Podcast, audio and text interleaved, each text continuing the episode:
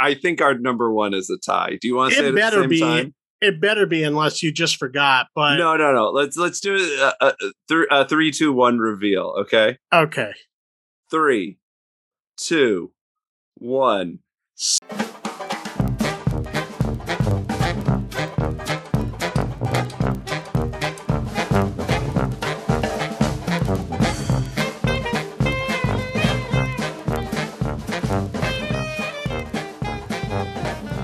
Welcome to another episode of the MacGuffin Podcast, the movie review podcast that dreams are made of. Keith Foster from San Diego, California, is on the other side of the digital wall. Cassidy Robinson, you are recording from an undisclosed location in the Rocky Mountains. And today we are going to be discussing our top 10 and bottom five films of 2021. Mm-hmm. Yeah, the last the last week or so has been a bit of a scramble. I been trying to see what's out there that's streamable, available, uh, you know, stuff that didn't play near me. Um, you know, other stuff that, you know, I'd only heard about positive things here or there. So I you know, what was your what was your last week like? Uh, yeah, I was able to squeeze a couple in, but I I feel weird about these ones because I just barely saw them, so it feels weird. It feels Yeah. weird to like rank them of my best ofs when it's like I, you know what I You mean? haven't lived with know. it for as long as some of these other movies. Yeah, exactly. Yeah. Yeah, I, I I feel you. I mean, actually, I didn't see as many as I would like, but of the ones I saw, only a couple went into the top 10. So I feel pretty good. I feel pretty confident that I rank them accordingly. Yeah, I I don't know. I I mean, there's I'm- still a lot of stuff that's playing right now that uh, I won't be able to see until they either come a lot closer or they uh, are released on VOD or whatever. But uh, you know, such is life. That's that's how this always works. There's always, you know, the movies I wanted to see and didn't or couldn't. So you know, it is what it is. Mhm. But before we get into our personal lists, uh, we did ask this question to the listeners, to the audiences on social media. So from Twitter, uh, we're going to read out some other people's favorite movies of the year. And you'll just have to wait and see if they uh, pop up on our lists. Yeah. Um, from Patrick, friend of the show, Patrick. He says, "In the Earth." Now, I didn't know what this was. Actually, I had to look it up, but it it look it's a um a horror film of sorts. Oh, I think I did hear about this one. Oh I yeah. didn't see it, but I think I heard about it. Oh, well, it's on my radar now, so maybe I'll ch- take a look at it. Um, Alan from the uh, the MacGuffin's webpage, the editor of the MacGuffin, uh, he just released his official top 15 in written form on the website. So if you haven't gone over to MacGuff.in and uh, read all the articles there, uh, he does a lot of the main reviews. And uh, he has The Green Knight as his top spot. Um, Donald Morrison has Red Rocket, which is one of those films I really wanted to see, but it's only playing limited theaters right now. Um, that's the new Sean Baker film. I I'm expecting good things from that. Uh, Terry says uh, The Green Knight for me, although Suicide Squad is a close second, which is funny because that is on that episode. Um, those are the movies we reviewed. And we were very divided on them. Yeah, that was one of our more contentious episodes. Yeah. Um, I think ever, which is kind of fun. under the quote tweets, uh, we have Hello Berlin. Uh, he says it's a tie between Titan. I've also heard it pronounced Titan, which is probably the French pronunciation, and uh, the Green Knight. So, so far, the Green Knight is taking the audience award. What what's going on? I know you retweeted this. So, what Uh-huh. are, what are some of yours? Um, yeah, a couple of responses here. Um, Uh, one of them was uh, the same. It was Hello Berlin uh, with Titane and the Green Knight. Okay. Um, uh, Chris Crampton says uh, Spider Man or Free Guy were probably his tops, um, but he says he didn't watch them a lot. And he says, uh, I felt like Dear Evan Hansen was really strong, only harmed co- by comparison to the original. Huh. Uh. Always the contrarian. Yeah, I didn't hear a single good thing about uh, Dear Evan Hansen except this. so, um, Right. all right.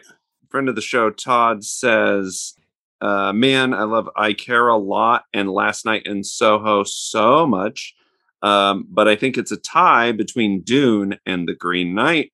hmm So Um, th- so I care a lot. I considered in my head a 2020 film, but I went back and looked, and I guess it, it played festivals a little bit at the end of 2020. Um, and might have been for consideration for that year's award cycle, but uh, uh, it wasn't released on Netflix, which is how most people watched it Mhm. until I think February of 2021. I think we can, for uh, sake of argument, I think we can count it for this year since nobody watched it till this year.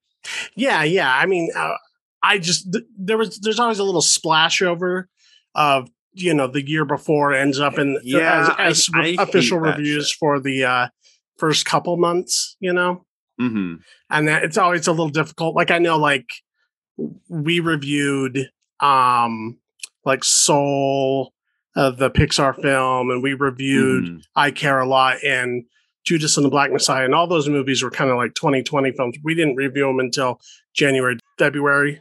Yeah, well, I So it looked. got a little confusing when I was going back and trying to put together my list. Yes, uh, I actually, um, uh, Judas and the Black Messiah is an honorable mention of mine uh, because I wasn't sure of the release day, and it it just felt older than 2021 to me. So, Yeah, um, yeah, there were a couple that I'm like, is that this year? I don't know. that definitely came out in 2020 because they they were that was nominated for a bunch of Oscars for that that cycle. Okay. And did you have any others over there? Uh, nope. That's that's all I got. That's all, All the right. response I got. Yeah, so we'll see if any of those pop up in our lists. You know, going into mine here, it, this is kind of a weird year. Uh, it was it, it was better than 2020 as far as being able to see movies. hmm Um, there was a lot of stuff that came out. There was a lot of stuff, you know, with sort of the uncertainty of the pandemic and things. They just a lot of studios were just like, fine, we'll just fucking release it. Um, Yeah. we'll just put it on HBO Max. HBO Max probably represents half of my list here. Well, I mean- I mean, as far as the streaming services go, to me, they're the MVP of the pandemic because of their decision to do that. I, I seem Yeah. like almost every weekend I was watching, you know, something on uh HBO. So good Yeah. on them. There were a couple windows, a few months here or there, when it looked like things were kind of turning around. So there were more, there was more stuff in theaters again. Mhm. Um, yeah, there's a few things that are still strictly theater right now, but we'll we'll see how long that lasts. But you know, given that my list is a little bit more varied, I would say that my top five or six, I feel pretty strongly about. Like, yes, these are movies that I definitely consider cream of the crop. yeah. Um, and then once you get below six or seven, I'm kind of like, ah, that was that was okay. It was a decent decent film. Am I yeah, like it, it's kind of in love with it? It's okay. I, I feel very strongly about my top five, and everything below that, I'm like, all right, it's it's kind of it Right. kind of shifts every time I think about each of these movies too. So Right. Yeah. And I I I, I kind of played around a little bit with some of the ordering uh, at the very end here, but I'm you know I feel pretty fine with where we're at. So I'll start us off with number ten. okay, Um, and my number 10 for 2021 was uh, Shang-Chi and the Legend of the Ten Rings. okay, solid. Yeah, I mean, we've talked about it a decent amount on the podcast, which is probably the reason it it kind of snaked its way up there. Because I think at one point I had it lower on on my overall list. But I Mhm. thought, you know what? It keeps coming up. It seems to be some new watermark for what we're going to start comparing other Marvel movies to as far as origin stories go. sure. It's a very strong one. I had absolutely zero interest or knowledge of this character going in and came away with it still having a lot of fun and enjoying the MCU's take on it. So yeah, I think I, for the fight choreography alone, just being so different from what we normally see, Mhm. and then also I really liked, um, you know, the leads of the film and Awkwafina. I thought was a good, a good uh, uh, foil to the main character in a type of role that could be very annoying in any other MCU film. Mhm. So yeah, I mean, we talked a little bit about how the movie sort of goes into autopilot towards the end and just becomes a big CGI battle, and that's not my favorite part. But I think the first two thirds of the movie are very, very strong. Sure, and and even even though it does become a CGI battle, like uh, you know, the I think you know the core of the conflict is still this like emotional conflict bes- between Shang-Chi and his dad. And so yes, there is some like, oh, we have to stop this world-ending catastrophe, but Mhm. uh, I, I yeah, I I agree with you. I think you know there's a little bit more to that than some of the other Marvel movies. Uh, even some of the other Marvel movies we got this year. yeah, I mean, somebody could do a top ten Marvel movies of 2021. Uh, there were four Marvel movies this year, and Yes. three of them were pretty good. and that's not counting all of the different Marvel series that are on uh, Disney Plus. Yes, uh, yeah. I- again, uh, if if HBO Max was an MVP, then fucking Disney Plus is also an MVP. Yeah, and Uh, Marvel definitely lost no ground in all of this. No, no. Uh yeah, they took their year off and you know in 2020 and was like, "Oh, okay, We got that's to how hit it the is. ground running. Mhm. Fine, we're going to have something every fucking month for you, you nerds." Uh, what is your number 10? Uh my number 10, we never talked about this on the podcast. Um I saw this a little after it came out, uh but it was kind of a sleeper summer surprise. My number 10 was Free Guy starring Ryan Reynolds. Okay, yeah. So there was a bunch of these little action movies that were sort of non-affiliated as far as their IPs go. And I get them all confused in my head. I don't know. and I know like half of them are like like especially bad, and half of them might actually pretty be pretty cool, but I forget which ones are which. That's fair. And Ryan, Uh, I feel I feel like Ryan Reynolds is in all of them. he, that's fair. He, uh, yeah, he did a like red notice or red something. Um, yeah, yeah. yeah. He did a couple this year, I think. But um, Free Guy was a lot of fun. Again, we didn't talk about this on the podcast. It's about uh, this character inside a video game world who becomes self-aware that he's in a video game. Um, Mm, okay, I'm starting to remember the trailer now. yeah and so it's it's plays a lot on like grand theft auto and like any kind of like massive multiplayer online um mixed with a little bit of the matrix mixed with uh you know just a funny buddy comedy um uh Lil Rel's in it. He's hilarious. Uh jodie comer's great. It's it's just it was a surprising like night out that's you know doesn't depend on having seen all these other crazy movies. And it was genuinely funny. Like it made me laugh quite a few times even though a lot of the best jokes were spoiled by the trailers. Mhm. um it's it's also just kind of a good good vibe movie. Like it's it's just kind of a fun hangout movie and uh i am in support of that. So that is why that one cracked into my top 10 it was just it was a really good time um and they i felt like they played with the concept really well and like i didn't feel like i like it was just premise without them kind of delivering on that. Mhm. um so yeah but it's also not so premise heavy that you can't also just have a good time with it at the okay. end of the day it was just a funny adventure you know movie Oh, okay. Okay. Yeah. Well, I'm glad to see that it was not for nothing. No, yeah, it was it was uh it, it was literally like we were just bored. We were there was nothing else out. We were like, fuck it, let's go see Free Guy. And it was it was perfect. It was a perfect that type of movie. Like when you you know, like a Sunday matinee kind of thing. Mm-hmm. Cool. Moving on to number nine. Um, this is one of the more controversial films of the year, Oh, and uh, of which I feel it's happened a couple times here in the last month or so, where I've really sort of diverged from the larger critical community as far as consensus goes.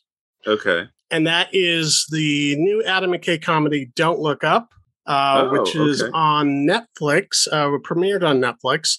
A satire. This is kind of more in line, less with like the Will, Will Ferrell vehicles and more kind of in line with what he was getting at with the Big Short and Vice and this sort of more topical satirical stuff. Yeah, I, again, Um, this is one I have not seen yet. Um, I so this one is di- divisive critically. yes, there's a lot of people out there who there's a lot of like critics, I should say. There's a lot of critics. I think it has like a 50% on Rotten Tomato, which is like not considered a passing grade. Yeah, that's a Um, splat. That's yeah, anything lower than 60 is a splat. Uh and uh but the audience score is in the 70s or so. And it's also now I think the most streamed film on Netflix Okay. um, which with the cast alone, that's not that surprising. We have Leonardo DiCaprio, Jennifer Lawrence, Meryl Streep, Cate Blanchett, uh, Jonah Hill, Mark Rylance, Tyler Perry, Timothée Chalamet, Ron Perlman, Ariana Grande, uh, Melanie Lynskey. I mean, everybody ever is in this movie. But it isn't just a you know a, a big uh, star vehicle. It's the general premise i don't know if you've seen anything about it but the general premise is um, a, a couple of scientists at michigan at a michigan college in their astrophysics department are running experiments jennifer lawrence is a grad student there she runs an experiment and discovers that a a comet is headed towards earth and her and Le- leonardo dicaprio who plays her main professor or doctor who runs this department um, have to go to Washington, D.C. and convince a very uninterested and disorganized administration. Uh, Meryl Streep plays the president, Orlean, and her son is played by Jonah Hill, who's, you know, kind of like a Trump slash Trump Jr. type relationship. That uh, they need to start putting plans into action, or else um, a planet destroying comet will hit the Earth in six months.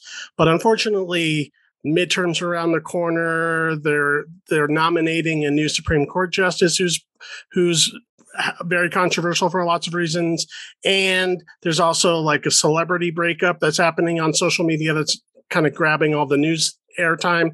And basically, it's the premise is there's this huge disaster on its way that everyone can see, and nobody wants to do anything about it because it's politically inconvenient.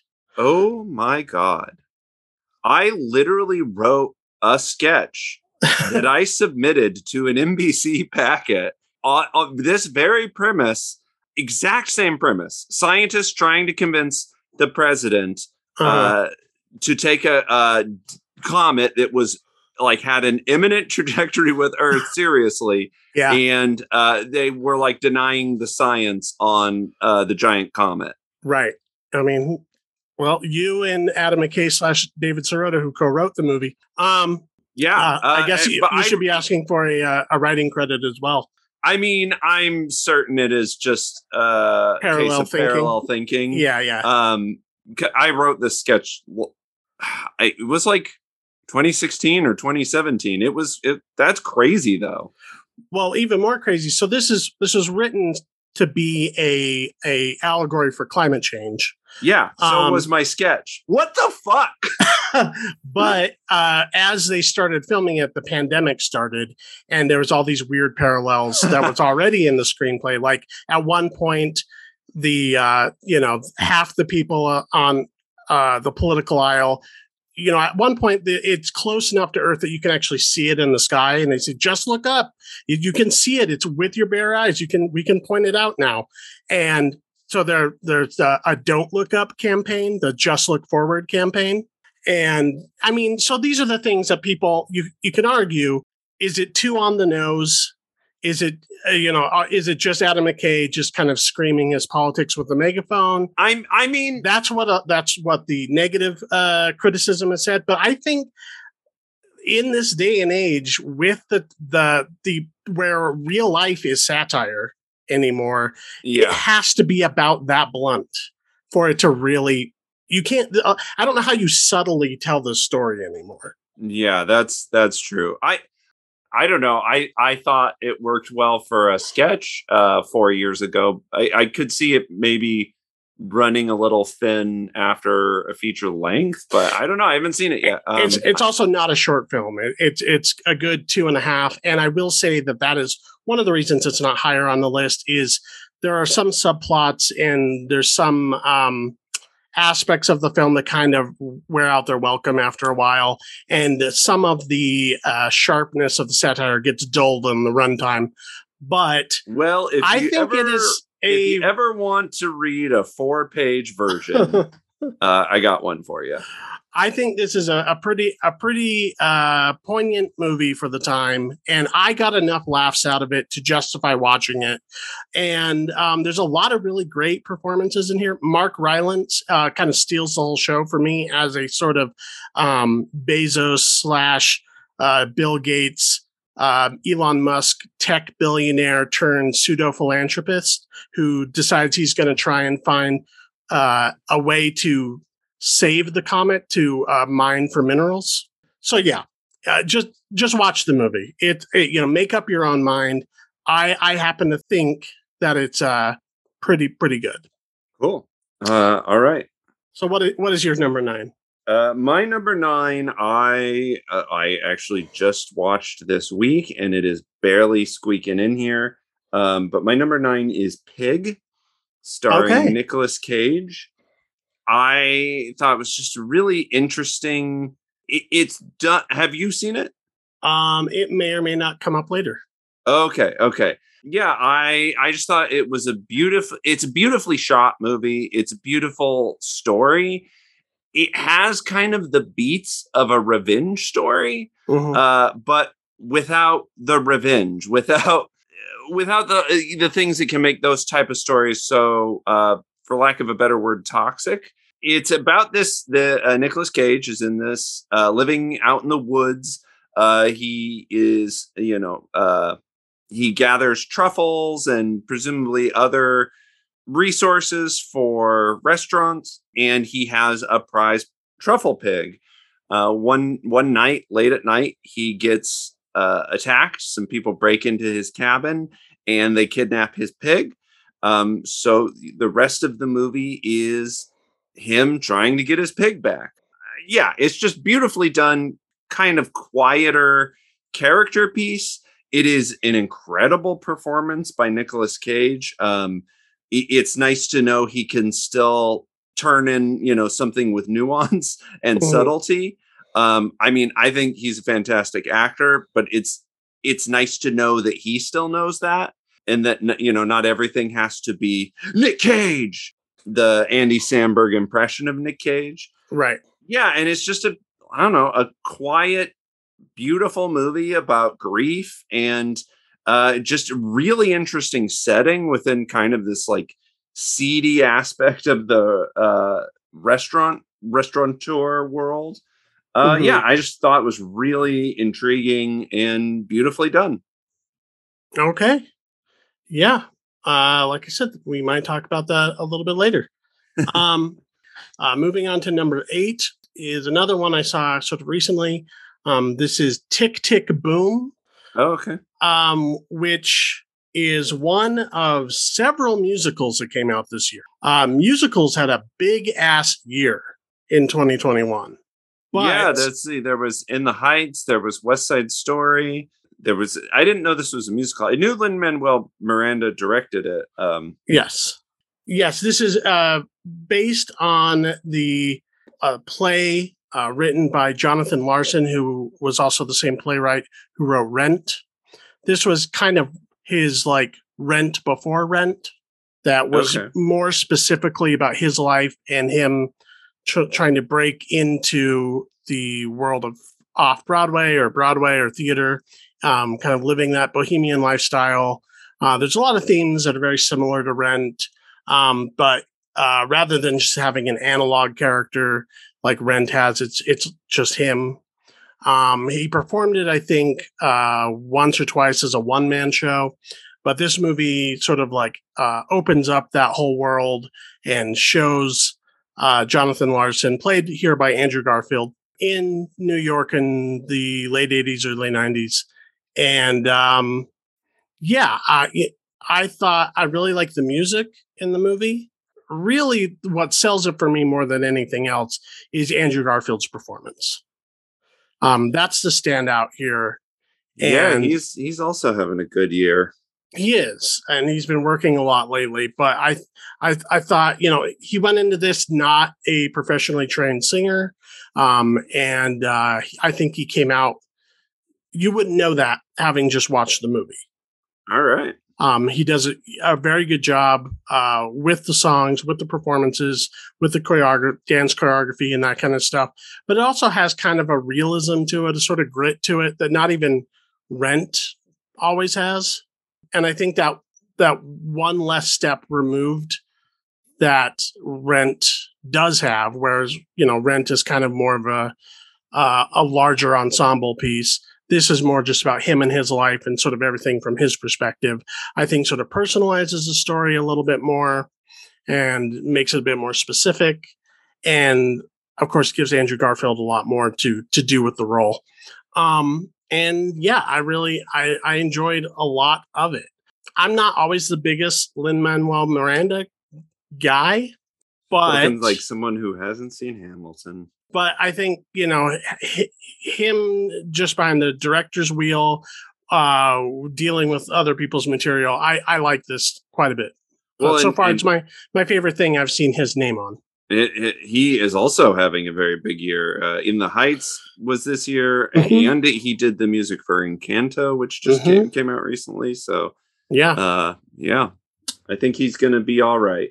Yes. So my number eight uh, was Last Night in Soho, uh, directed by Edgar Wright. I kind of went back and forth on this one um, as to whether or not it would make it into my top ten or be an honorable mention. hmm I think I think it's ki- again kind of muddled its way in on style points. hmm Um, I know that we were, uh, you know, both a little cool on the ending for this movie. Yeah. Um, but again, it just it felt like a movie movie to me. Mhm. Um, and you know, I love all the big superhero franchise stuff. Some of those may or may not pop up later on my list. I don't know. It's it's refreshing to like go to a movie that's just a movie for movie's sake. And for the most part, that is kind of what dominated my list this year. And this was no exception. I I think the the story's interesting. I I like the, you know, the love letter to Giallo movies. I thought the performances of the the two the two leads were great. Uh and I just thought it was a it was again another fun movie to see in a theater. Yeah, I th- I think I am maybe a little biased towards what I saw in theater versus streaming because that I don't know, I think tends to leave a better impression. sure. But it was again, it was nice to go out and and see this in theater, and it's you know it's an Edgar Wright flick. It's oozing with style, and yeah, I enjoyed it. It didn't make my top 10 not even sure if it would make honorable mentions i i like a lot about it but i i, I couldn't overlook some of the glaring narrative Well, that's fine. have with the It's not on your list. It's on my list. I enjoyed it. just saying um yeah, if, if if people want your opinion on it, they could go back and listen to the episode. it's my number eight. Honestly, I might have put Pig in its place. It's just I just watched Pig, so I felt weird even including it on the list. right Um, yeah but anyway, uh, okay what is your number seven? my number seven is one that we've re- reviewed fairly recently on as king richard the uh, Venus and Serena Williams uh, biopic, or Richard Williams, rather, uh, their father. Yeah, I, I just, I just thought this movie ticked all the boxes. It just did it right. It did the sports biopic. It did the the uh, coming of age story. It did the um, you know aspirational uh, human achievement story. All of that stuff. It works on all of those levels, and I think there is a story in there about class and about race that is definitely part of the story, but isn't overwhelming it with themes uh, driving the narrative, um, you're still invested in it in in a genre way as well. Yeah, I mean, of all of, of, these types of movies, you know, I'm not like the guy who like who has seen Rudy a hundred times. You know, I don't necessarily care about any given Sunday. You know, you know what I mean? Sure, like, yeah, yeah. I those those kind of movies are fine. I usually enjoy them while I'm watching them, but Well, they very rarely stick with me. Also, but this one kind of did. sports biopics um in general i think you know they run the risk of going too saccharine um Yeah, or- or they just have familiar beats, or the, Yeah. and this movie has familiar beats as well. But I think they're played slightly differently. Um, I like the. I think the the kind of um, you know we talked about it in our review. The sort of focusing in on that that time period before they're they're famous, and sort of ending before you get to their biggest Yeah. matches or whatever um, was a was an interesting choice and a good one for this movie. It's also nice to see Will Smith in a movie that's as good as as we know he can be. yeah yeah i i think it's kind of the same thing with the uh Nicolas cage and pig right it's like Right. it's it's refreshing to see these people that these actors that we know are good that we grew up with actually like getting material that is kind of deserving of them yeah Sure. So that is my number seven. Cool. My number seven is uh Shang-Chi and the Legend of the Ten Rings. Ooh. Um for for all the reasons you said, I think yeah, this was yeah, it's just a really fun superhero movie. Uh but it it does step out from the Marvel mold a little bit. Um it just has a freshness to it that some of the other stuff from Marvel didn't have.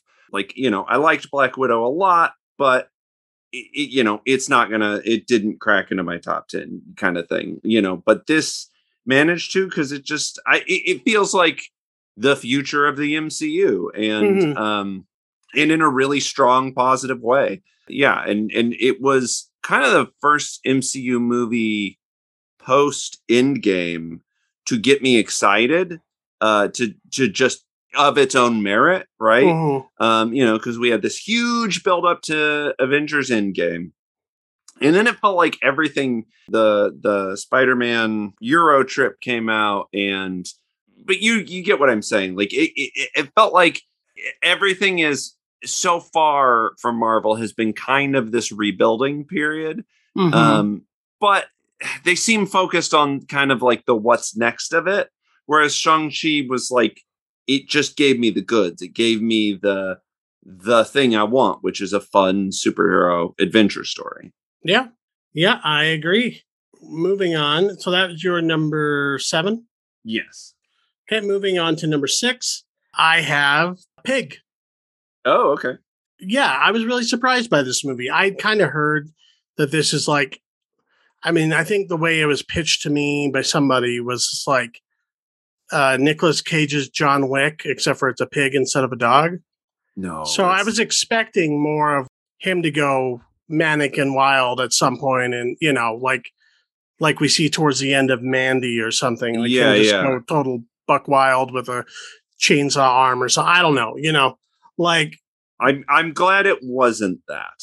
yeah, I mean, I knew that it was kind of an indie film and it was a little bit more low key, um, but I didn't know it like if it, genre wise where it was going to be. And I think the movie kind of plays with you a little bit in that way because it's like you said, it sort of sets up to be a revenge film and it sort of um, blossoms into something else.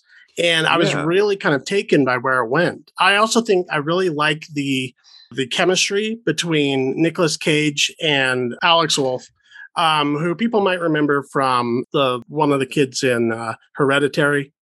yeah, he Um, was also in the the newer Jumanji movies.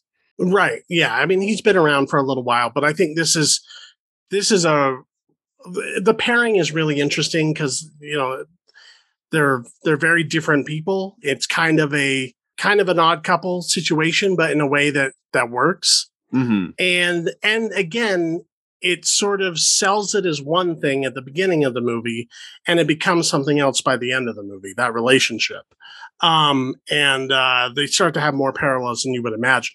I, yeah, I love the way it's shot. I love the earthy uh, tones of the film, the you know the color palette, and I, I really like the the sort of view of like the rural landscape of of of uh, Oregon and and Portland, and kind of seeing like yeah the underbelly of Portland, um, Yeah. or like I guess in some cases like the imagined underbelly of Portland. But it's it's just a really interesting, weird little character piece, and I I was pretty taken with it. I thought it was really good.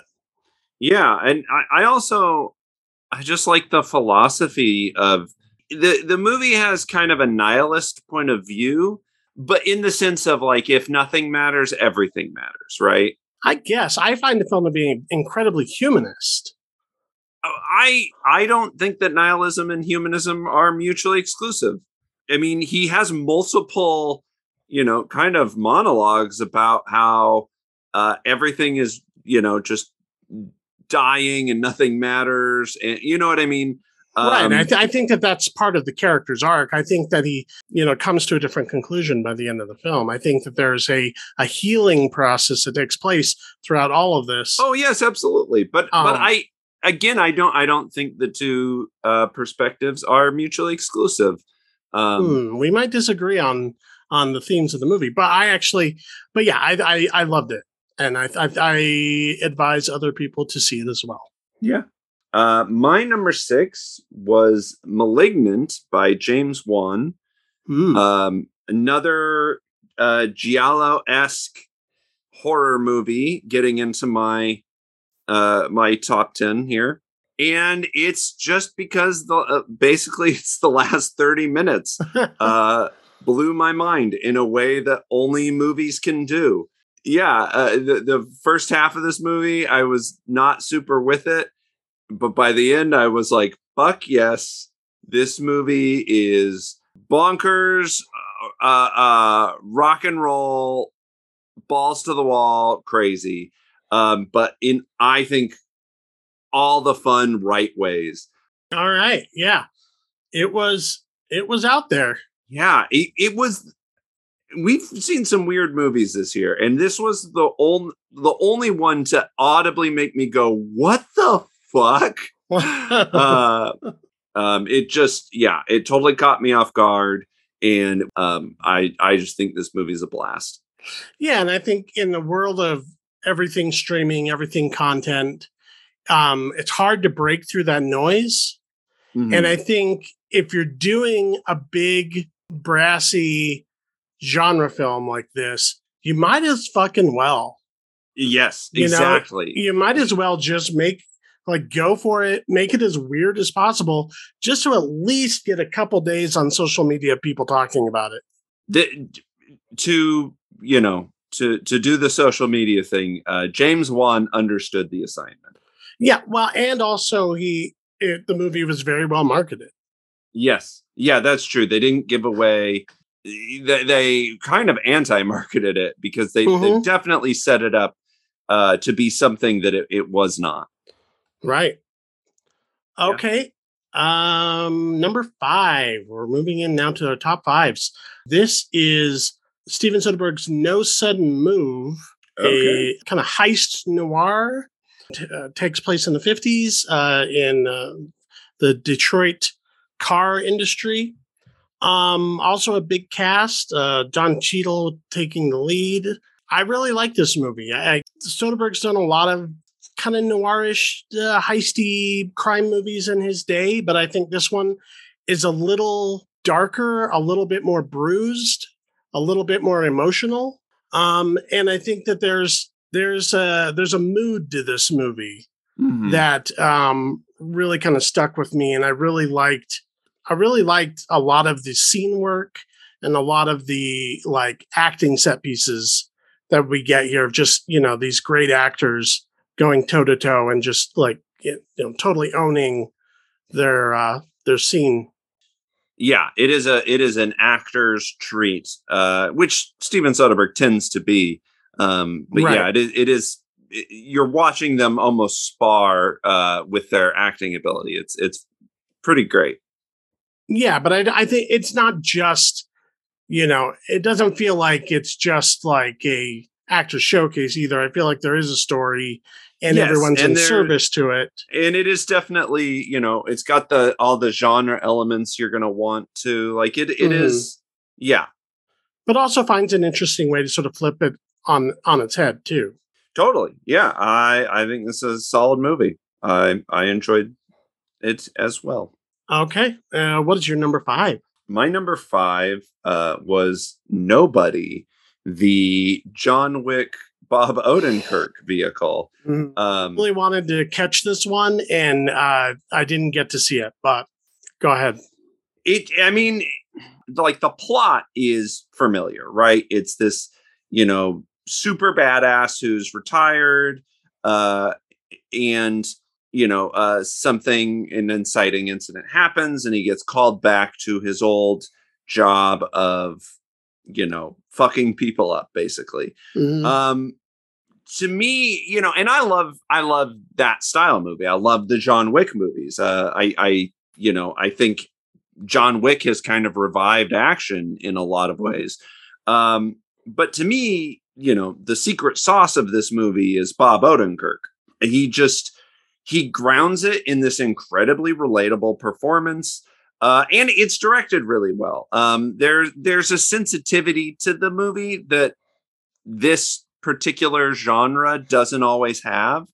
Um, you know, the the ending it does kind of devolve into a, a big old shootout sequence. You're getting what you paid for with it, but uh, all of the build up to it is just really well done. Like it, it's it's.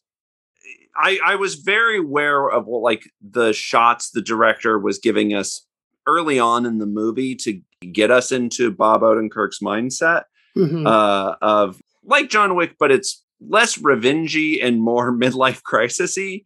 And it's just uh, uh, again kind of a fresh take on a genre that is being well worn at the moment.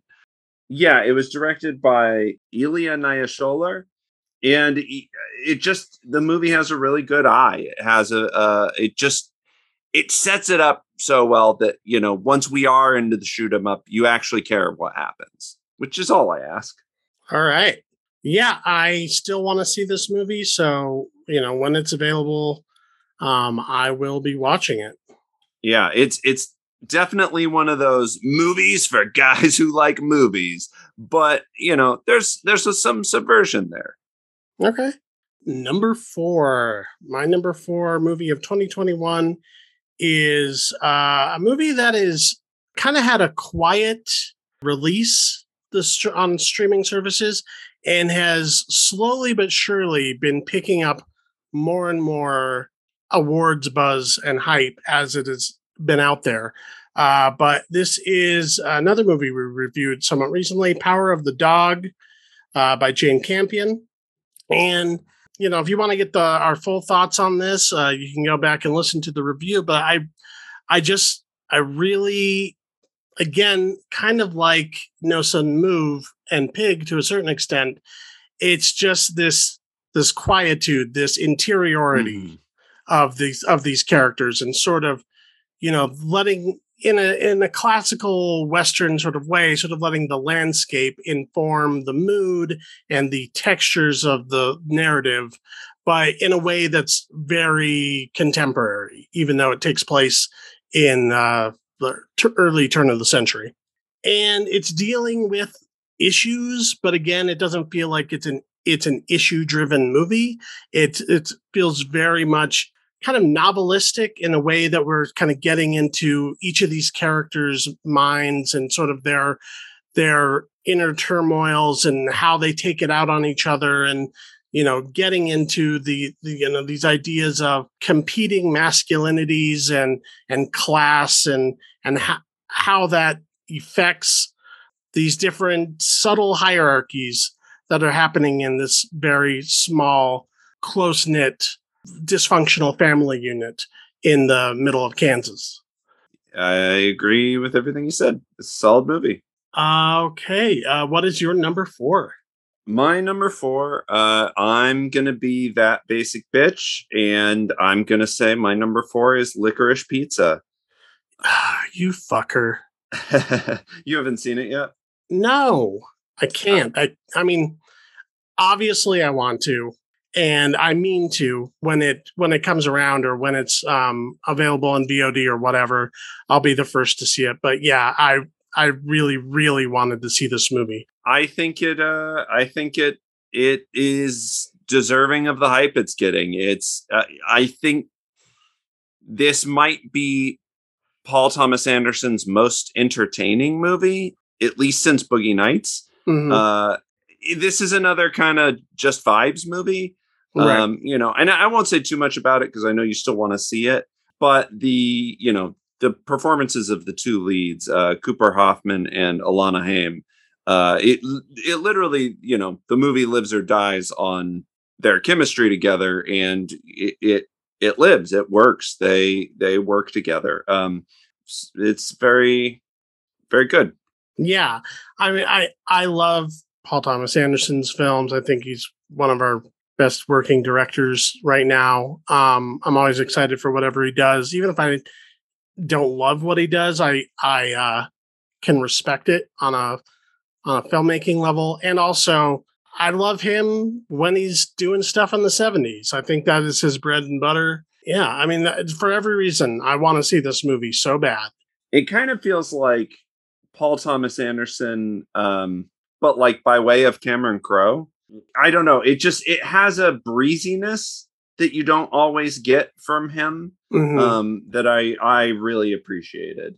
You know, it's definitely like in conversation with movies like Once Upon a Time in Hollywood and and things like that as well. So it if you I yeah, I think you'll really like this movie. All right. Yep. Well, when I see it, I'll weigh in, I guess. Okay, moving on to number three. Uh, these are the big boys. These yeah. are the guns. Mm-hmm. I mean, really, my top three are sort of interchangeable depending on, you know, what aspects of the movies I'm weighing against each other. Kind of. Um, but the way it's sort of landing right now, and my number three is Denis Villeneuve's Dune, Part One. Okay. All right. And that is largely why it's three and not higher, is because we've only seen half the movie while I think the movie has a sufficient three act structure, we do know it it goes on. There is still, you know, it kind of leaves us wanting more, which is a good thing.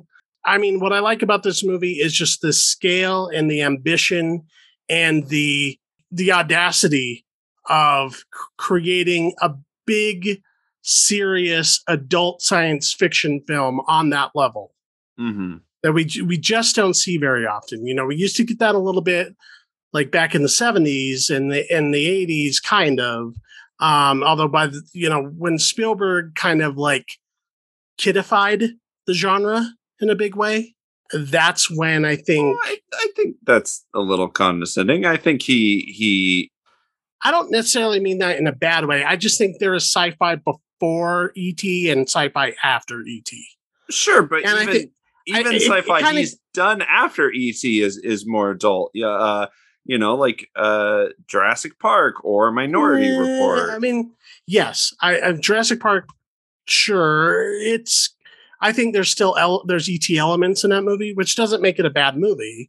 But what I'm saying is it's is populist, but that doesn't mean it, it, it, Whatever. We're not talking about Jurassic Park. No, Continue we're talking about Dune. Dune. What I mean is, you know, it's it's dealing with um, ideas, and it's it's it's it has the it has this very strong sense of world building that is uh, palpable. Um, it's beautifully shot, uh, and it it just transported me and sort of challenged me at the same time, which is not something we get in in action cinema very often, where uh, a filmmaker can do both.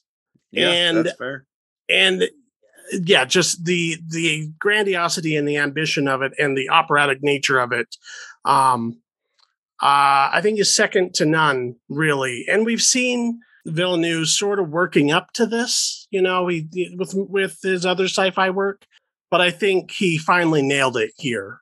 He kind of reaches his final form here. Yeah, yeah. Uh, what is your number three? My number three of 2021 is Spider Man No Way Home. Wow. Okay, this high up. Yeah, yeah.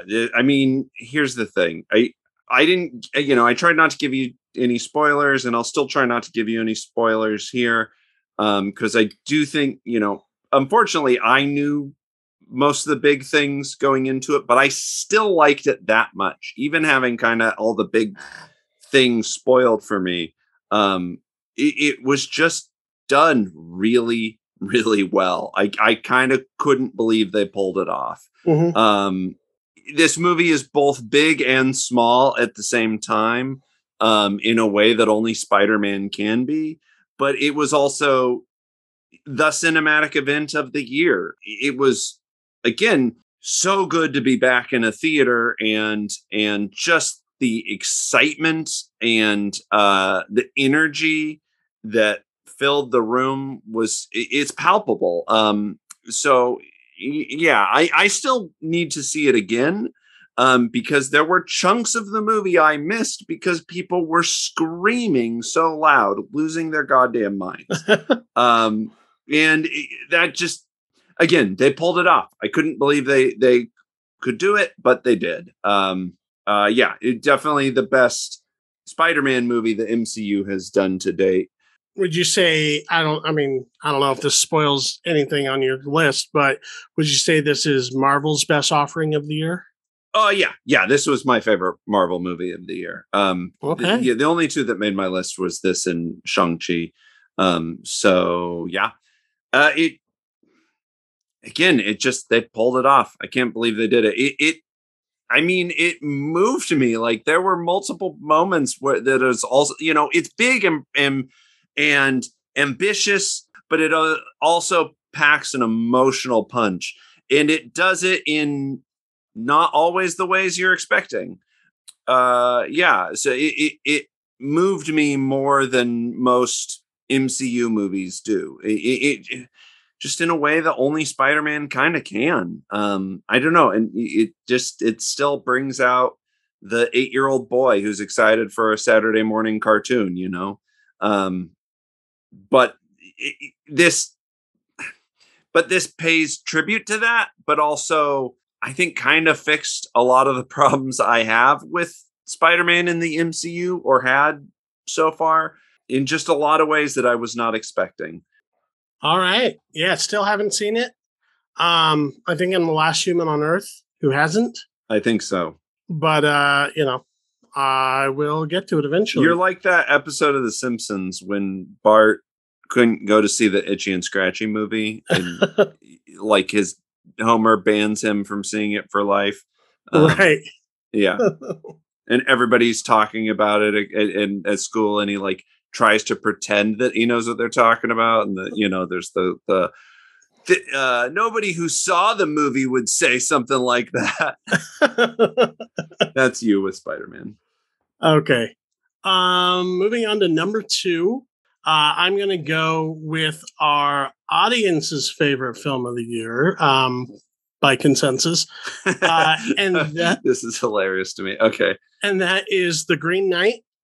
Um, I like this movie a whole lot. Uh, I think it's aesthetically gorgeous. Um, I love the mood, the atmosphere of the film. I love kind of the elemental, archetypal nature of the of the of its take on fantasy fiction. Um, I I really like the performances from uh, Dev Patel and others um, in the film, and uh, the production design, the the costume, the makeup, everything about it just felt of a piece. Um, it felt I felt like being like walking through one of the most engrossing and weirdest and eerie, but in a in a not specifically horror way, uh, art installation.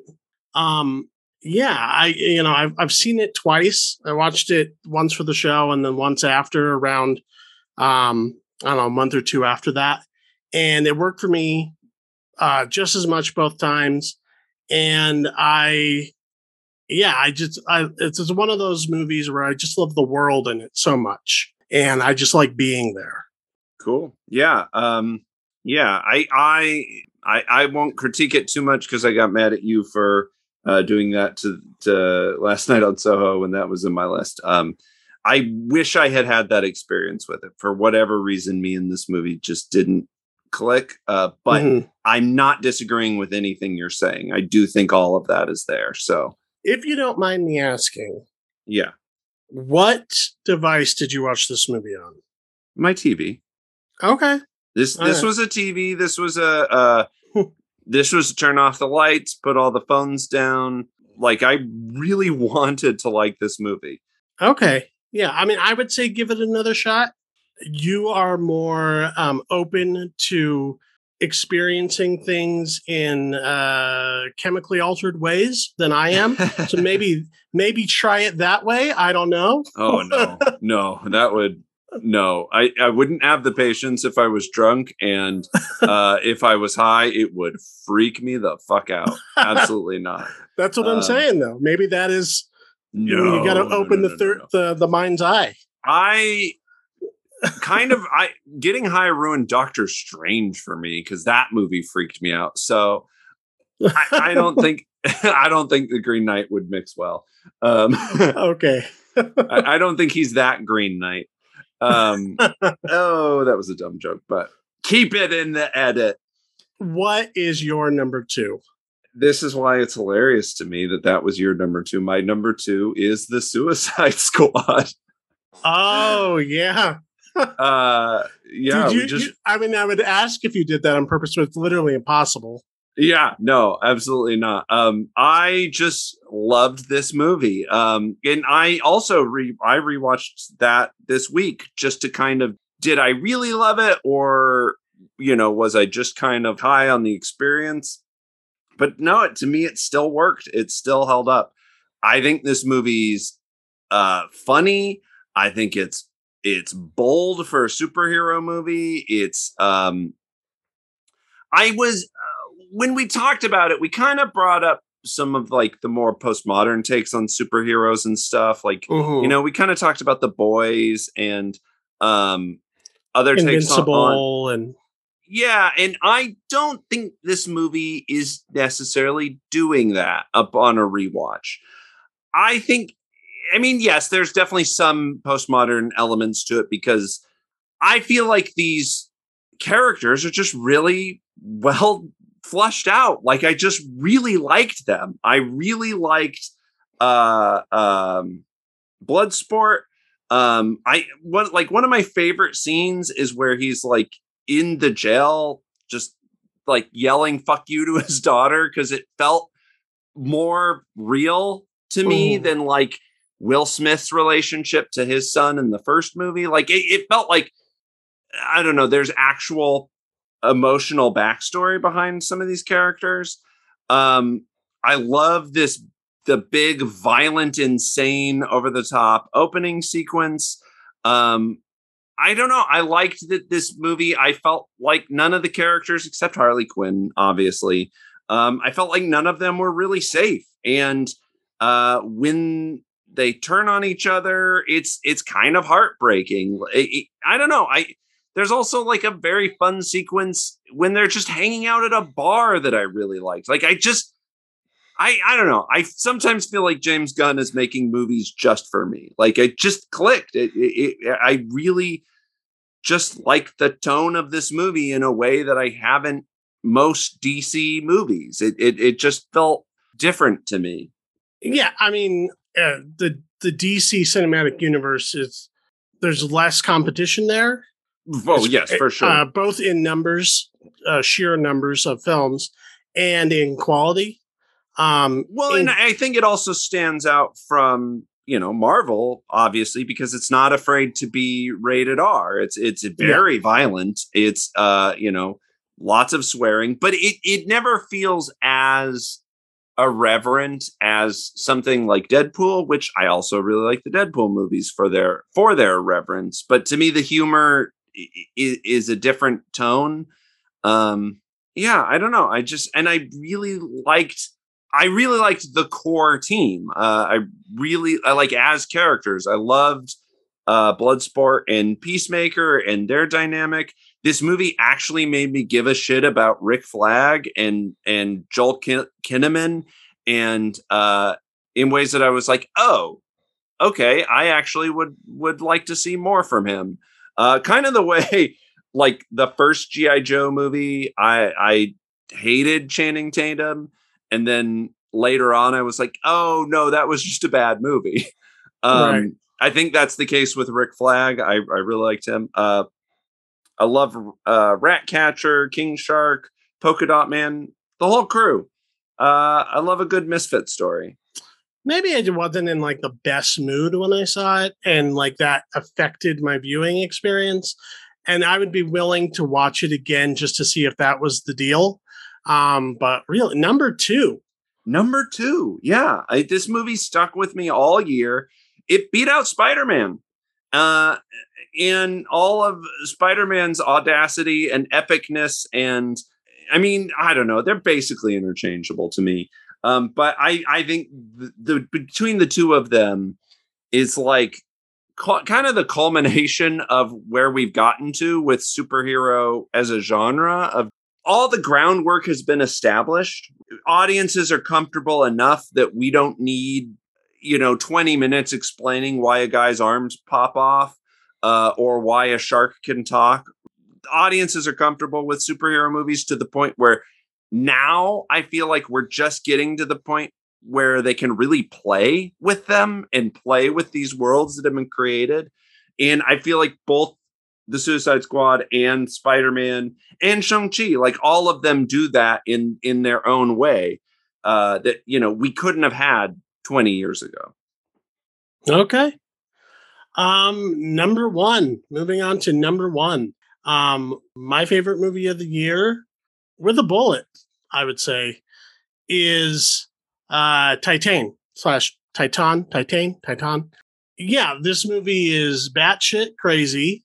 It is stylish as hell. It is disturbing. It's kind of fucked up, but it's also in a weird way very sentimental mm-hmm. and um, very humanistic. And has this kind of allegorical, symbolic way of talking about a lot of issues. Again, maybe this is a, a theme of my list is is doing films that are issue oriented but are not are not beating you over the head with They're the issues. Not- they're not uh uh that joke from uh don't be a menace where every time you know he looks at the camera and goes message right yeah i mean this movie on its face is a is a body horror film about a, a person living a double life and you're waiting for the other shoe to drop that's that's the that's where the thriller mm. elements come from but underneath that underneath the surface of that there's so much uh, going on about um, about gender dynamics, about sexuality, about the power dynamics that exist within gender hierarchies. It's almost in a way a lot of the similar themes that come up in in uh, Power of the Dog, but just in a very different way. Yeah. Um, and in a very different genre. Uh, but I I love this movie quite a bit, and I was a big fan of Julia de Ducournau's uh, preceding feature, Raw, and I think this is uh, an interesting step from that, where you can still see her sort of narrative obsessions play out. Um, and you can see a directorial style there, but um, really kind of reaching forward um, and into a more ambitious place. And uh, both movies um, are are quite like nothing else. And yeah, I I just thought from beginning to end, this was a a shocking and brilliant and unique movie watching experience.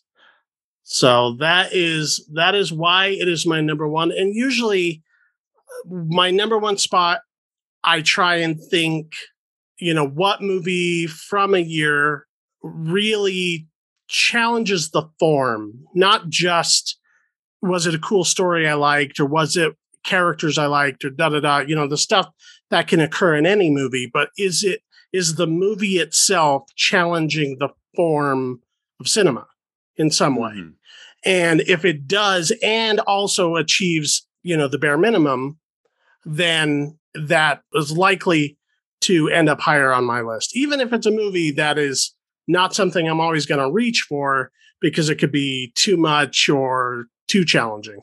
Yeah, yeah. I I mean, I think that's a, a great um sentiment. Um I I think I think in this case, uh Titane was a little too challenging for me. Um I again I agree with everything you're saying, but it was a little too out there for me. Um I I don't know. You can again go back and listen to our review on that one. You can I think audibly hear me struggle with that movie through the entire uh, episode. Uh, ultimately, deciding I did like it. I, and here's the thing: that is definitely the craziest fucking movie I saw this year, uh, without a fucking doubt. So, and there's some competition in that. Yeah, there is. Uh, okay, my number one.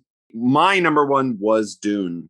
Okay. Uh, I fucking loved this movie. Uh, I, I, you know, it should not be a surprise that this was my favorite movie of the year. When how often do I talk about Lord of the Rings on this podcast? Mm-hmm. And it, it's just uh, it's so fucking refreshing to see them give the Lord of the Rings treatment to another another uh, uh you know high uh genre book. Mm-hmm. Um and the funny thing is, is I say, you know, give it the Lord of the Rings treatment. And right now there's kind of an arms race to have the next Lord of the Rings, the next uh, Game of Thrones, thinking that it's got to be fantasy, right? You know, like uh, Netflix has Witcher, Amazon is doing Wheel of Time, Amazon is also doing another Lord of the Rings. There's there's kind of a weird fantasy series arms race going on right now. Uh, HBO's doing another uh, Game of Thrones prequel. Like, but to me, I, am like, this is it. This is the next. You know, this is the next movie uh, of that in that vein. And no, Lord of the Rings and Dune are not that similar. You know, one is high fantasy, one is high sci-fi. You know, there's no elves, there's no magic in Dune but what i'm talking about is the the prestige treatment of the source material is is we're going to make this movie look as big as possible to make this try to make bring the source material as much to life as we can um you know in all the time you see adaptations where they you can see them kind of cutting corners in some areas you can kind of see the budget in others you can see the seams a little bit more but in dune you can't. It is it, it is it just flawlessly transports you to the world of arrakis uh, in, a way that i think is really special that, that, that we don't get to see a lot in the movies. So um yeah very excited for part two yes as am i and so help me god if they drop the ball on part two uh, that'll be the upset of the century. Yeah, I I will I will riot in the streets and turn over cop cars and set them on fire if if they ruin what they've built so far. I I wish they had kind of done the uh, again the Lord of the Rings thing and filmed you know filmed back it to back, back, to back. Um, but I have faith uh, yeah. in everybody involved that they can pick up where they left off. Yes, exactly. As you know, as long as as the you know kind of i don't know as long as the producing elements don't get scared um right i think we'll we'll be fine uh but but yes i agree i i think you know part two does have a lot to live up to uh i'm prepared for that but i i just hope they give it the same treatment right okay uh a few honorable mentions i'm not going to talk a lot about these um but I just wanted to mention a couple that didn't make the list that were up until recently on the list. I have the new Taylor Sheridan film, uh, Those Who Wish Me Dead. Interesting kind of rural noir, as he makes a lot of. Not my favorite of his, but it's still pretty good. Um, In the Heights was up there, considering my my natural bias against Lin Manuel Miranda. He has produced a couple movies this year that I liked, and uh, I, I mean, I really loved uh, John M. Chu's direction in that movie as well. Mhm. It, br- it brought out, um, you know, the, the best aspects of of what he can do with that sort of material. Um, I have the Sparks Brothers documentary, which I thought was really interesting and uh, highlighted, you know, uh, musical artists that I was not aware of before. Um, Malignant is on my honorable mentions list. Um, alongside the Sparks Brothers, I just caught Annette and oh, okay.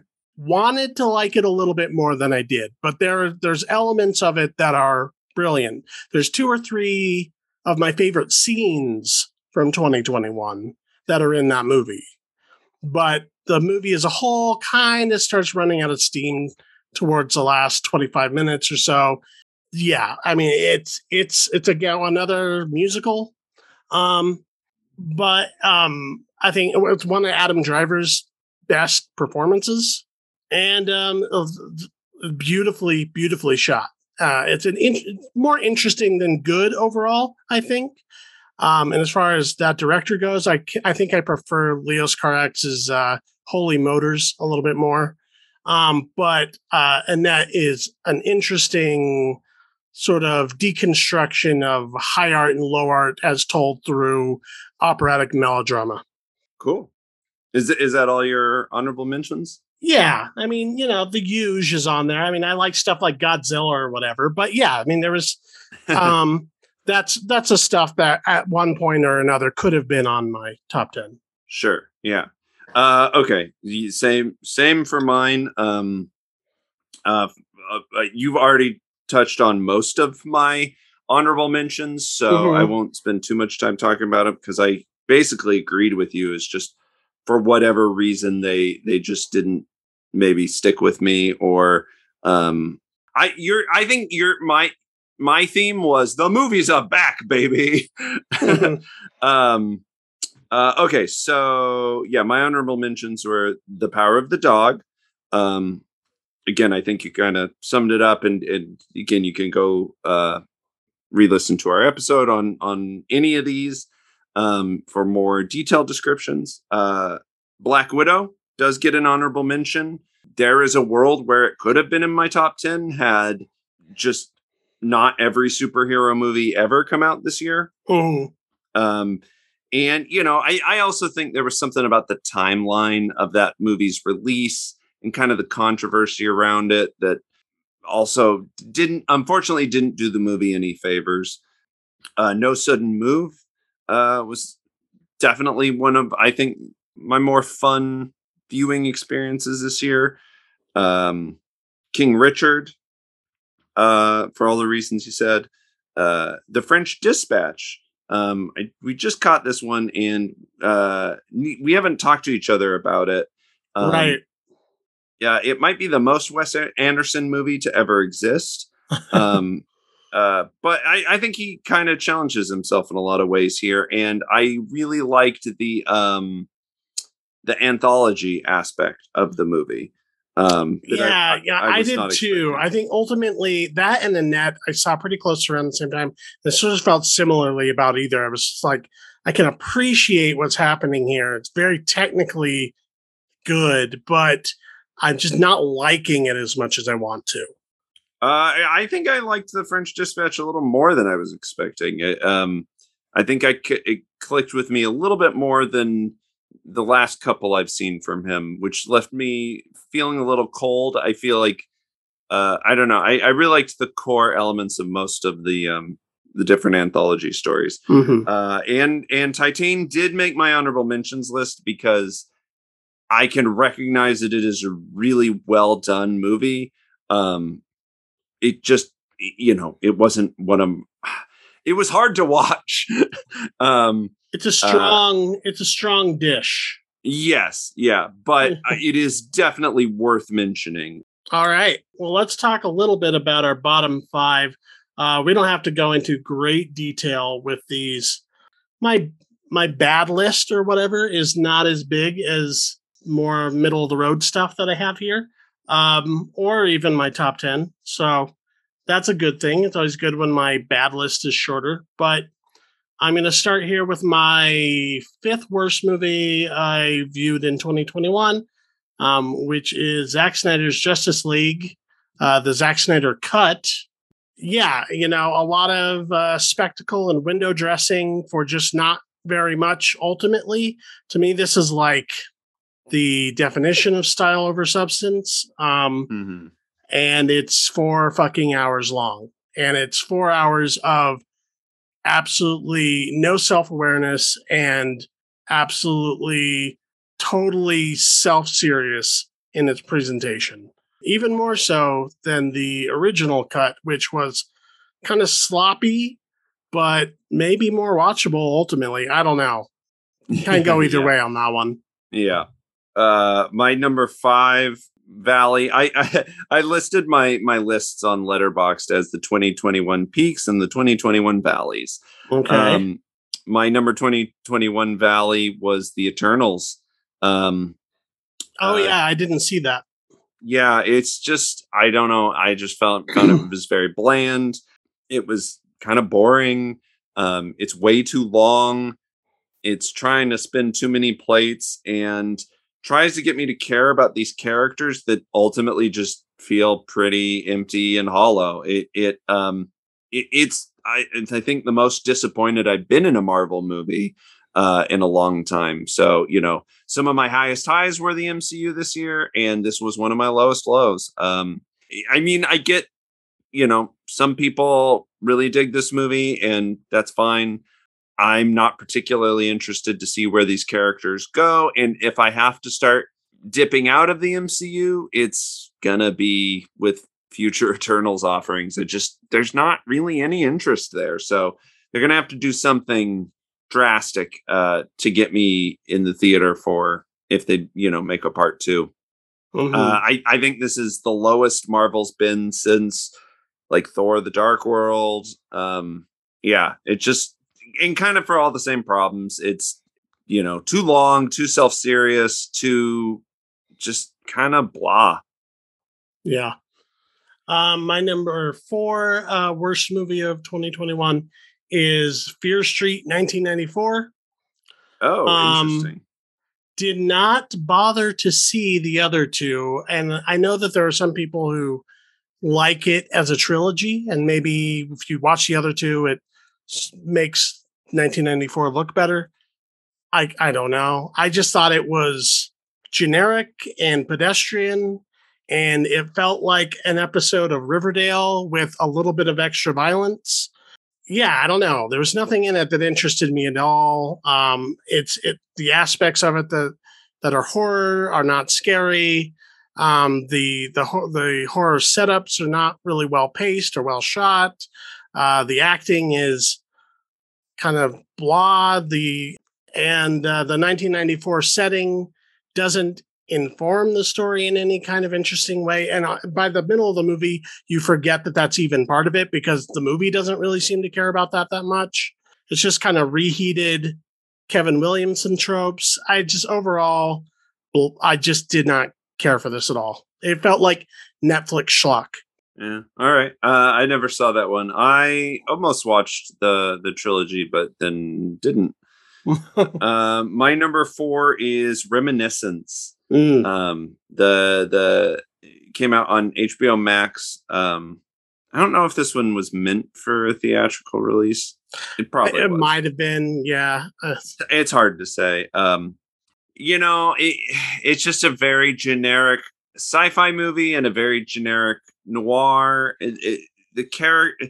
I mean, the big thing here is just the characters are so boilerplate, and so it just feels kind of paint by numbers. Yeah. Um, I, you know, I think Hugh Jackman is trying his hardest, uh, and it, it's nothing of the cast's fault. Um, Uh, it actually has a great cast. It just they kind of just don't have anything real to work with. Uh, the the movie's so kind of obsessed with its own premise that it forgets to connect the premise to any tangible human emotion other than just kind of generic noir stuff. I don't know. I just thought it was kind of pretty boring and uh un- unremarkable. Yeah, kind of just dour. Like uh, like the filmmakers are not even having fun with it. Yeah. Um, and, it, a lot of it just sort of feels like um, I don't know, like Christopher Nolan five times removed. Yes, exactly. It, it yeah, it's it's whatever. Yeah, just not uh not that into it. Yeah, just kind of a generic uh catalog title. Um a movie I had a struggle to get through and this is another one this and Don't Look Up is where I feel like I'm being gaslit by film Twitter every day. Um and that day? is uh at least for the last month and that is Matrix Resurrections. Oh, sorry, okay. not sorry. This movie sucks. I don't think it's good. The more I think about it, the less I like it. Um, the more I read about it uh, from the the people who swear that this is good or the best one of the four, or that we're just not getting it, or we're all misogynist, anti-trans people for not liking it, uh, just makes me like it even less. Yeah, I just I don't uh, I don't i don't even buy that Lana Wachowski wanted to make this movie. I I feel like basically the argument for the movie being made by the movie is that she made it because they the studio told her they were going to do it without her. So instead she kind of did it as a fuck you, which I guess that's vaguely interesting in an extra textual sort of way, but not in a movie way because it's poorly made uh, it throws out most of the interesting world building of this movie universe. It doesn't go in any like new directions. I mean, we literally just reviewed this, so go back and listen I- to the full review. I just think it's junky. I I think in the time since we've I, I was kind of middling in my review of it, but I think in the time since we've reviewed it, it's kind of sat poorly and left a you know a, a not good flavor in my mouth. Um, Mm. and I am definitely more on the side of not liking it now. I still don't know if I hated it quite as much as you, but um, I agree with what you're saying. It's and and and I think the biggest sin this movie commits is it just looks bad. You know, for coming from one of, of the Matrix co-creators, one of the most visually referenced movies of the last 20 years, uh 20, you know, like it just it bummed me out how not good that movie looked. Uh this that one did make my dishonorable mentions list. So okay. Um, what is your third least favorite movie of the year? my third least favorite movie of the year was The Little Things. Uh, and it is almost entirely hinges on Jared Leto's Razzie level bad performance. this movie, in and of itself, is again just kind of blah, just kind of whatever, pretty forgettable, um, pretty boilerplate. Uh, you know, just kind of like an extended episode of of Law and Order you know, set in LA. But uh the whole thing hinges on us hating Jared Leto's character so much and him being so evil and he thinks he's churning in fucking Hannibal Lecter or what's his name who's uh, Kevin Spacey from uh 7 and yes I know Kevin Spacey's canceled uh whatever A- anyway Jared Leto just sucks in this movie. He's so bad. He's unwatchable for me. It's embarrassing. Hmm. Uh, well, that was my number two. Was the little things? Is the second least favorite least favorite movie of the year. Um, for all the reasons you said, it's uh, it's boring. It's pedestrian. It's you know serial killer thriller 101. It's every movie you've ever seen um, since Silence of the Lambs, but just done with as little effort as possible. And, and little style and as little anything. yeah there's i don't i don't really feel any stakes in it any emotion in it um i give uh a little bit um whatever the movie the only reason why it doesn't you know go any lower um is i give a little bit to denzel washington who's churning in at least a classy performance but it's nothing sure. he's not totally capable of on any given day of the week and there's nothing about his character that's remarkable but you know when he's on screen i'm not mad um No, not like I am when I see Jared Leto. When I'm mad, Yeah. I'm embarrassed. Uh, it's uh, yes. yeah here he thinks he's doing like subtle character work and it's just not because he's not really capable of that but if you see like if you just want to make a comparison of a good actor toying with the psychology of a character it with in a subtle way but in a way that completely works uh compare jared leto's performance in the little things to what john carroll lynch does in zodiac Oh yeah. Well, I mean, John John Carroll Lynch is an incredible character actor, but yes, yeah uh, and John John Carroll, he's not like you know he's not affected at all. He's doesn't have any weird makeup on. He's not doing a not- weird accent. He's just acting. yeah. Where Jared Leto has this weird fucking limp, or like he has this weird walk that is like literally character walk 101 like every first acting class you know is all right now walk around the room. Now now walk like someone who's a lion would walk. Now walk like someone who who carries themselves from their stomach. It is literally what you do on the first day of acting class. It is Yeah. so embarrassing and he's got this weird like padded stomach fat suit but like hollow sunken out eyes it just doesn't work no, not really. Um. All right, what's your number two? my number two was Zack Snyder's Justice League. Well, Uh, I'm I was surprised that um, I'm a I'm surprised that that ended up on both of our bottom lists, and b I'm surprised that you marked it lower than I did. Uh, I feel like you have a higher tolerance for superhero schlock.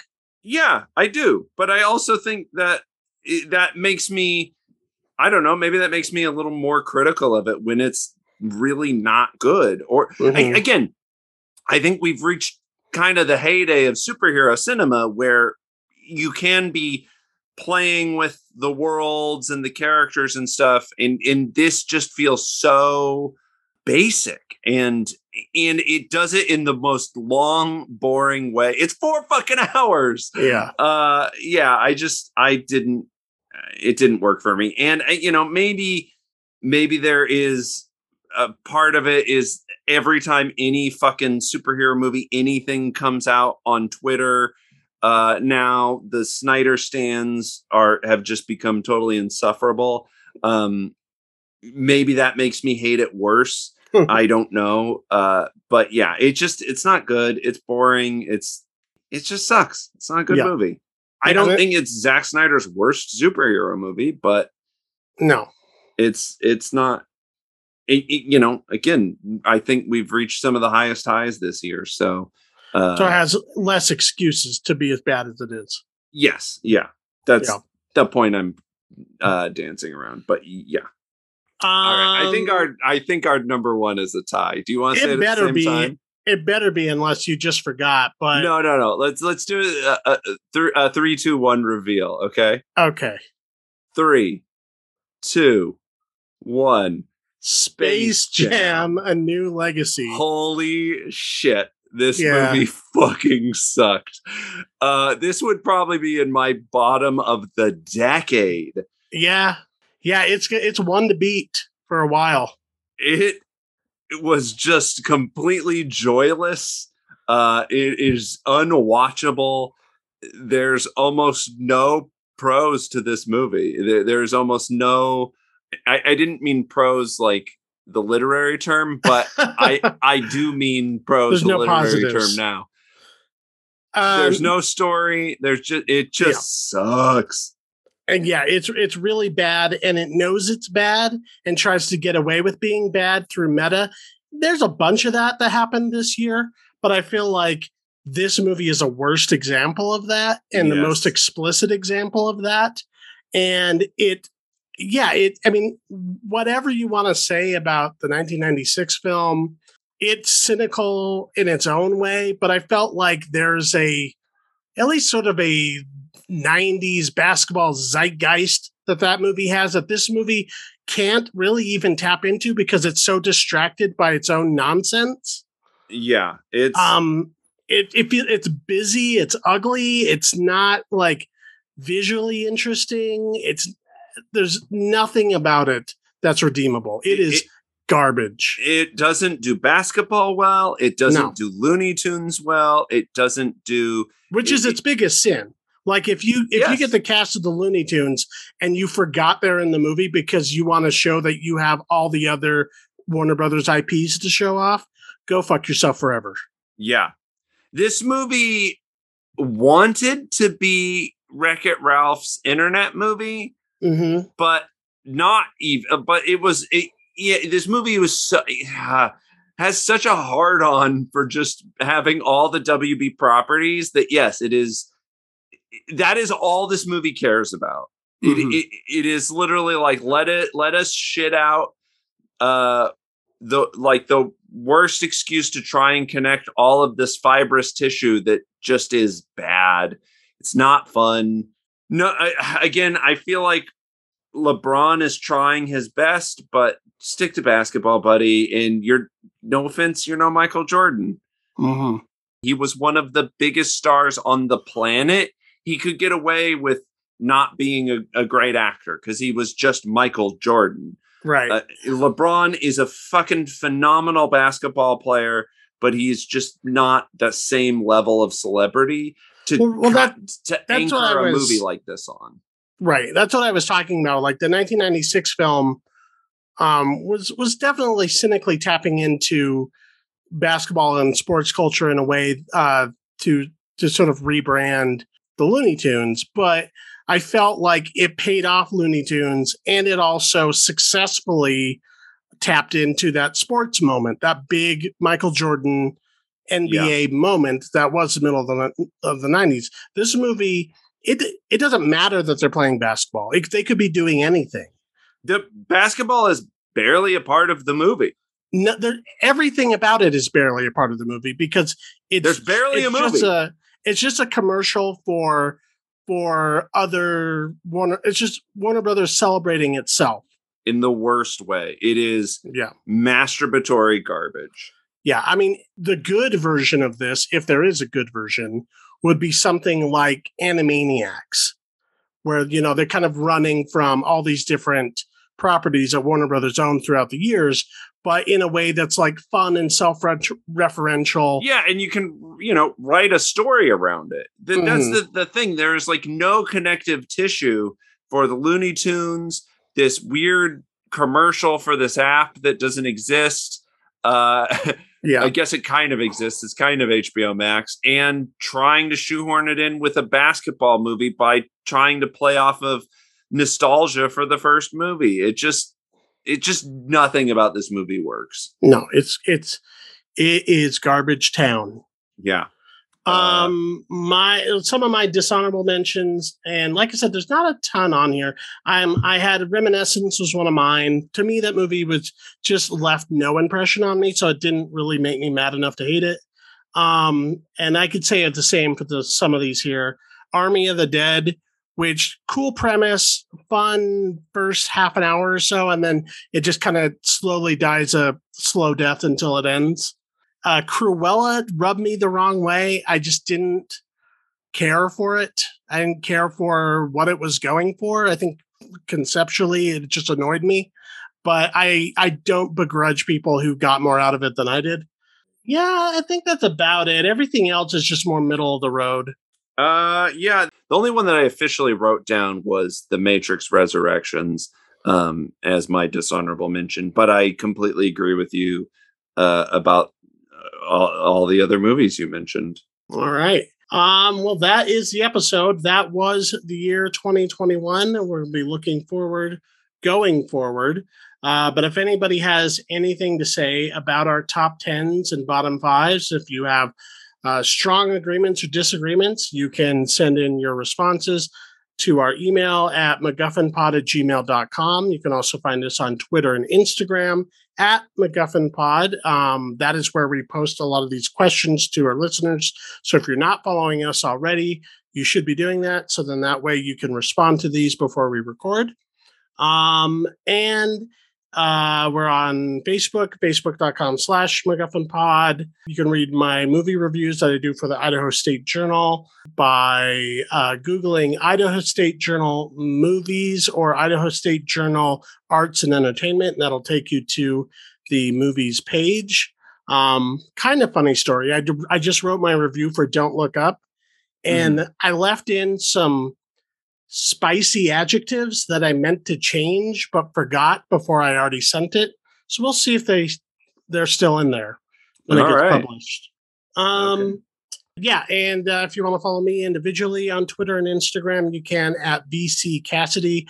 Uh, be sure to leave the podcast a five star uh, rating and a one sentence review at iTunes, Stitcher Radio, Spotify, and Google Podcasts our uh, player.fm. We're on all the things, whichever one you listen to. If there is a rating system, um, utilize it to boost us on the algorithm. Uh, you can follow me on Twitter and Instagram at Keith Foster Kid. You can also follow my art account on Instagram at Sticky Note Aesthetic. Okay, and that is the end of the episode. Do I normally do a quote for these? I don't know. I forget. Uh, Fear is the Mind Killer. We both liked that one. Bye.